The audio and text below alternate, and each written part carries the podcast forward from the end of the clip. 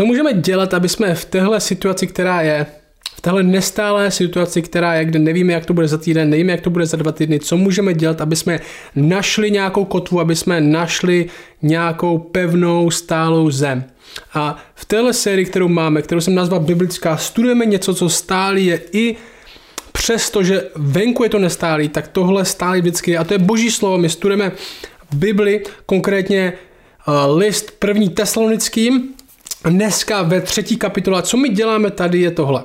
My se chceme naučit žít jako křesťani každý den v týdnu, ne být jenom nedělní křesťani, co jednou za týden si zajdou do kostela, poslechnou si, tváří se morálně nebo dobře a pak zase jdou domů a žijou si svůj světský život. Ne, my studujeme písmo, my studujeme Bibli a nechceme být jenom posluchači, ale chceme být těmi, kdo tohle žijí. Proto a vždycky pojedeme pár veršů a pak si řekneme, co můžeme dělat. Jestli tohle je pravda, jestli tohle, co se tady píše, je pravda, jak to můžeme společně žít. A my studujeme, jak jsem říkal, první list tesalonickým, to je dopis, který napsal apoštol Pavel malému společenství do města v Tesalonice bylo to malé společenství, pravděpodobně byli křesťani tam jako dost malá menšina a zažívali všechno možné soužení a, a my jsme ve třetí kapitole téhle knížky a první tři verše začínají takto.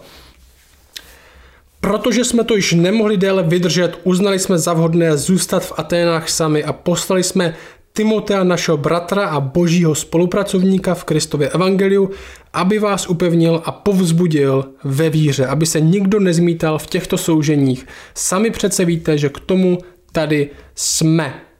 V téhle knižce, kterou studujeme první tasolonickým, je to hodně o tom, jaký vztah by měli mít věřící vůči sobě navzájem. A já chci, abys přemýšlel o tomhle. Podívej se do toho textu. Podívej se do toho textu a zkus přemýšlet nad tímhle. Už jsme to nemohli déle vydržet. Mohli bychom takhle popsat my naši zkušenost z církve. A já jsem slyšel lidi popisovat takhle svoji zkušenost církve slovy, už jsem to nemohl díl vydržet, ale trochu v jiném kontextu. Seděl jsem v lavici, která byla nepohodlná, kazatel byl dost nudný, už to bylo moc dlouhý, už jsem měl hlad a už jsem to nemohl díl vydržet, protože jsem chtěl být doma. Prostě jsem chtěl jít domů. A tady to je jinak. A poštol není s křesťanama, který píše. A ten text říká, že tahle malá církev někde v Tesalonice zažívá dost těžký období. Možná někdo útočí na jejich víru, možná se jim smějou, že věří blbostem, možná jejich rodina není věřící a říkají si, co tohle na co naletěli, kdo je zmanipuloval, možná prochází reálním fyzickým pronásledováním a soužením a Pavel se na tyhle lidi dívá z dálky a říká, já už jsem nemohl díl sníst pomyšlení, že tímhle procházíte bez našeho pozbuzení, bez toho ani, že bychom vás my mohli upevnit ve vaší víře.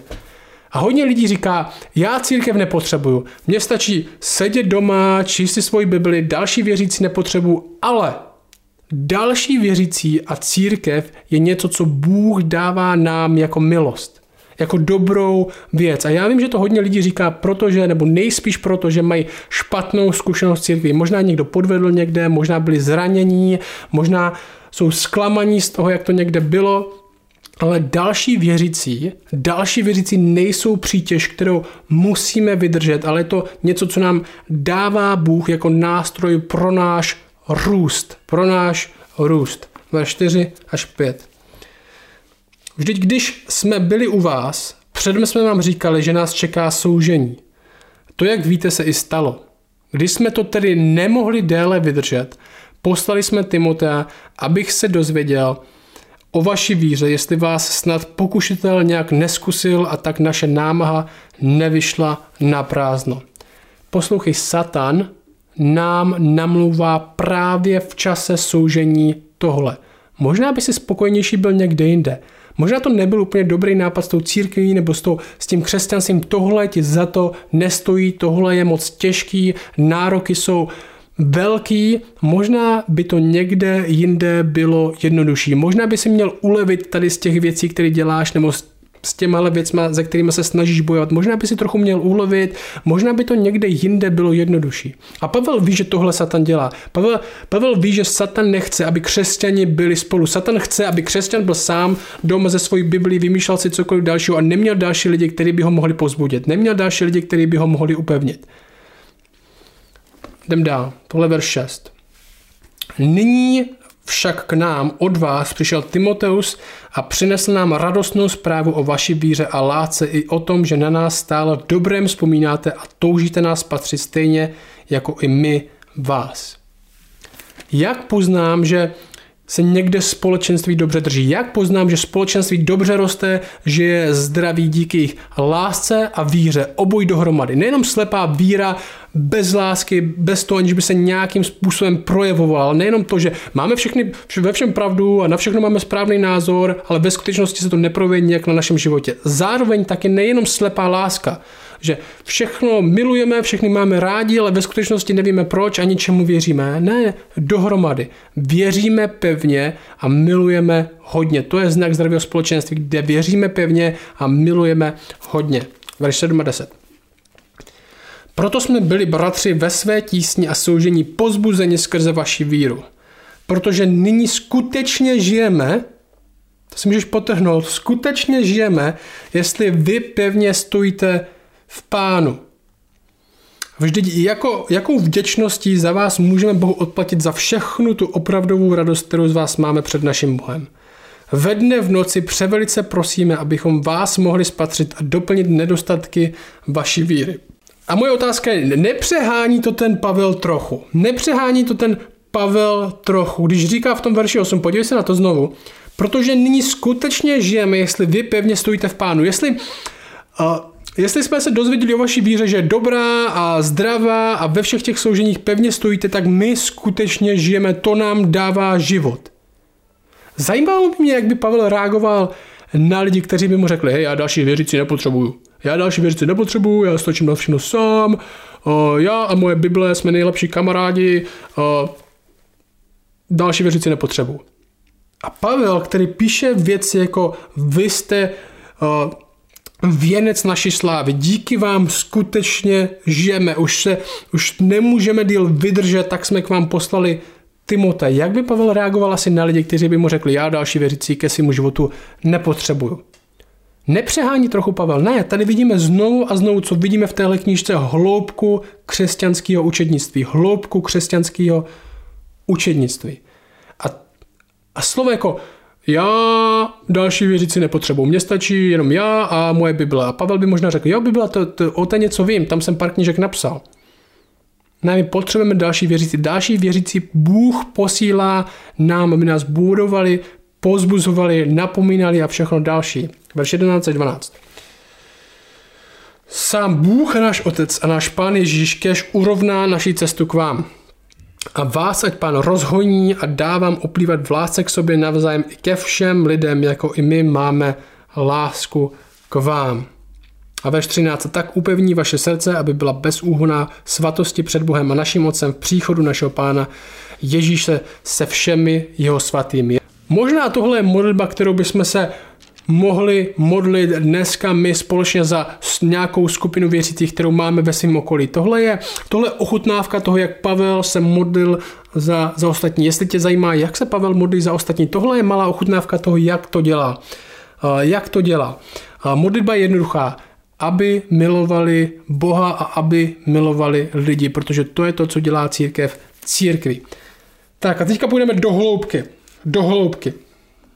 A já bych tohle chtěl uchopit jako jedno celý téma a reagovat možná na ty výroky typu já církev nepotřebuju, mně stačí moje Bible a můj gauč a k tomu k osobnímu rozjímání stačí, proč bych měl chodit někam do církve, proč bych měl být součástí nějakého společenství, protože Bible samotná říká, že bys měl být.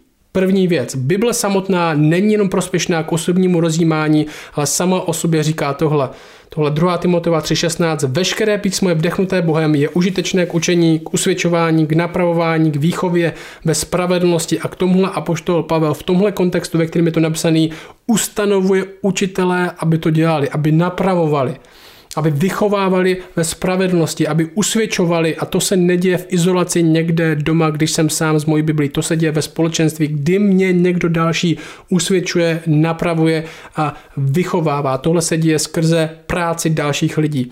Další bude tenhle. Bůh dává lidem, křesťanům, Bible říká duchovní dary, aby byli závislí jeden na druhém. Přemýšlej o tom.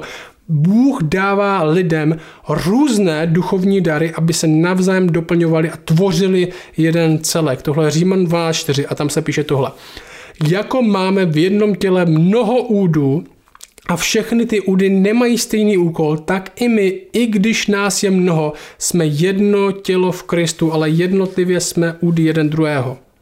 Máme rozdílné dary podle milosti, která nám byla dána. Máli někdo proroctví, ať ho užívá v souhlase s vírou, máli někdo službu, ať slouží, je-li vyučující, ať učí, máli dar pozbuzování, ať pozbuzuje, kdo rozdává, ať rozdává upřímně, kdo stojí v čele, ať je horlivý, kdo prokazuje milosrdenství, ať to činí radostně. Jednotlivé údy jsme, údy jeden druhého. Bůh dává různé duchovní dary, nedává všechno jednomu člověku, aby jsme na sobě byli závislí a doplňovali jsme se.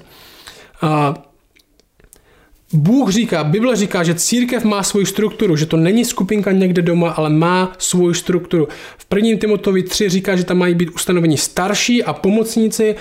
Tohle Další verši například z Tita 1, kde Pavel říká Titovi, proto jsem tě zanechal na Krétě, aby dal do pořádku to, co ještě zbývá, ustanovil v jednotlivých městech starší, jak jsem ti přikázal.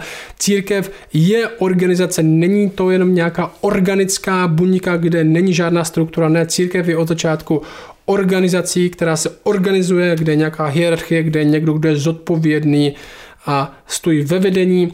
Bůh je speciálně přítomen ve své církvi, když si přečtete uh, zjevení 2 a 3, kde uh, Bůh píše dopisy, specifické dopisy konkrétním zborům, tak si dozvíme, že Bůh ví o svých církvích a o společenství a je tam, stojí uprostřed ní, dokonce říká zjevení, je tam speciálně, konkrétně přítomný v nich Bible sama říká, abychom nezanedbávali společné schromáždění, abychom nezanedbávali církev, tohle Židům 10, kde se píše, nezanedbávejme své společné schromažďování, jak mají někteří ve zvyku, nýbrž pozbuzujme se a to čím více, čím víc vidíte, že se ten den přibližuje.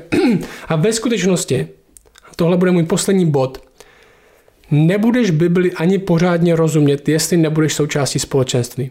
Drtivá většina těchto novozákonních dopisů je napsaná společenstvím a tomu, jak má život vypadat v rámci společenství. A ty dopisy, které nejsou napsané společenství, jsou napsané jednotlivcům o tom, jak by společenství měli výst. Velká míra křesťanství se projevuje, jak jednáme s dalšíma lidma a konkrétně jak jednáme s dalšíma křesťanama. O tomhle jsou všechny tyhle dopisy. A jestli řekneš, že mně stačí Bible a můj gauč, tak doopravdy nechápeš, proč je tahle knížka napsaná a k čemu nás vede.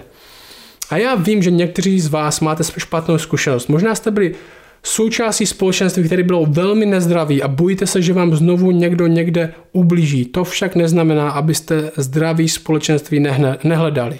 Společenství křesťanů je milost od Boha. Bůh jí dává, je to nástroj k našemu růstu, je to místo, kde on specificky, zvláštně pracuje. On dává dokonce duchovní obdarování různým lidem, různý duchovní obdarování, aby jsme společně jeden na druhým byli závislí, aby jsme se pozbuzovali, aby vznikal takový hluboký vztah, jako vznikal tady mezi Pavlem a touhle církvi v Tesalonice, kde už to Pavel nemohl díl vydržet. Kde jestli oni jsou pozbuzení, jestli oni pevně stojí, tak on skutečně žije. Aby vznikalo tohle magický, eh, divný, nedokonalý, ale dobrý společenství křesťanů, kde se společně pozbuzujeme, aby jsme šli za jedním Bohem, zvlášť proto, protože to venku není lehký, zvlášť proto, proto protože venku nejsou všichni fanoušci našeho křesťanství, protože jsme v menšině tady. Bůh chce, Bible chce, aby jsme byli dohromady, aby to nějak fungovalo. Aplikace. Tři otázky. Aplikace. Měli jsme vděčnost za další lidi, konkrétně v těch jedné aplikaci. Dneska to bude vděčnost za celou církev. Jednoduchá aplikace. Budeme děkovat Bohu za to, že nám Bůh dal další lidi obecně. A učit se to děkovat. Přemýšlet nad dalšíma lidma, přemýšlet, pozbudit. Jak Pavel píše, přemýšlet tak, že jsme vděční díky Bože, že nám dáváš organizaci. Jo, plno říká, plno, pro plno lidí je, je slovo organizace hnusný, zprostý slovo. Organizace, mafie, církev, instituce. Ne, organizace je dobrá, Bůh jí dává a my jsme vděční za to, že jí můžeme být součástí. Druhá věc je tahle.